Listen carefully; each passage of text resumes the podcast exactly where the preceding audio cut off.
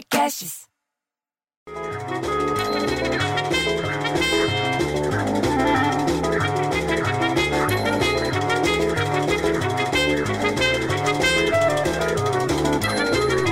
Daí você tira uma semana de folga do trabalho, mal liga o computador, já tem aquela musiquinha do Skype te chamando pra te encher o saco.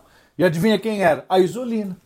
A Isolina lá do Rio de Janeiro para me falar que lá no Rio de Janeiro, uma arquiteta que estava no restaurante lá do Leblon, na Zona Sul, se incomodou com duas mulheres de biquíni sentadas em cima de um carro conversível. Aí disse que ela jogou uma garrafa de água na direção de uma que estava no carro. Daí a mulher desceu, foi lá dar um tapa na cara dela. Olha, eu vou te falar, mas diz que até a estátua do Cazuza virou para ver o barraco, bicho. Você acredita nisso? E em São Paulo também teve barraco, foi lá nos Jardins, também na Zona Sul, só que de São Paulo. No tal do restaurante Gero, sabe qual que é o Gero? Diz que foi na sexta-feira, estava lotado, aí o cliente começou a se exaltar. Aí brigou com todo mundo, não sei o que, não sei o que. E eu não entendi nada, porque eu tô no isolamento, bicho. Não só por causa da Covid, mas eu tô sem dinheiro pra sair, quanto mais ir lá no Gero. É o pandemônio da pandemia, bicho, a economia agora. Aí do nada, já te chamo no Zoom para fazer reunião. Aí fica com o Skype e o Zoom ligado. E quem é que tá no Zoom? O Petinati, o Tancredo e o Lelis, que tá sempre com aquela cara de ressaca.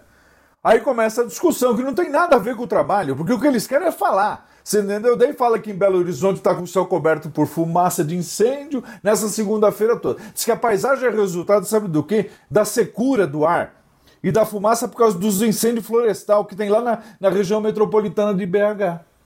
Você acredita nisso, bicho? Está pegando fogo no país, ninguém vai fazer nada. Aí o Petinati diz que tem uma fumaça lá no céu de Belo Horizonte hoje de manhã e não sei o que, não sei o que, que de acordo com a meteorologia lá do Instituto Nacional de Meteorologia, essa paisagem é resultado do quê? Da pomba da secura da atmosfera.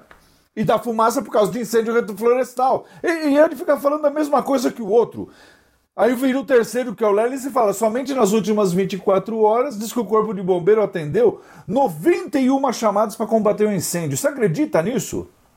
Pô, bicho, eu fico tão puto. Daí eu saio da reunião do Zoom, me vem o André Zelador, que agora cismou que ele é o Bonner do prédio.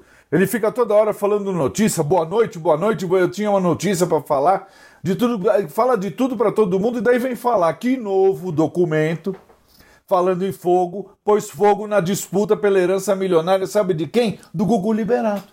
Bicho, o homem morreu, deixa enterrar, deixa ele sossegar em paz, deixa ele descansar, pelo amor de Deus. Aí os advogados da Rosemíria, Sabe quem que é a Rosemília, que é a mãe dos filhos dele? Garante que conseguiram lá nos Estados Unidos um documento que comprova que a Rose e o apresentador eram companheiros sim. Vai saber, porque eu não servi de colchão para ninguém. Eu não, não sei nada dessa história. Agora o André subir aqui para arrumar o rejunte do tanque e trocar o corinho da torneira, da água quente e da água fria. Para isso ele não vem.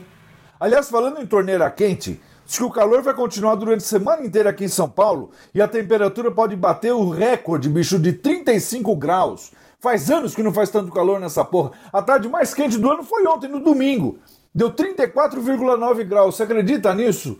E amanhã diz que vai ter tempo mais fresquinho por causa de uma frente fria. Mas o calor intenso volta na quarta-feira. Bicho, eu tô fundo. Eu, eu, fico tão puto, bicho, que eu prefiro ter um filho viado que um filho 34,9 graus. Ah, põe essa música e termina logo com isso.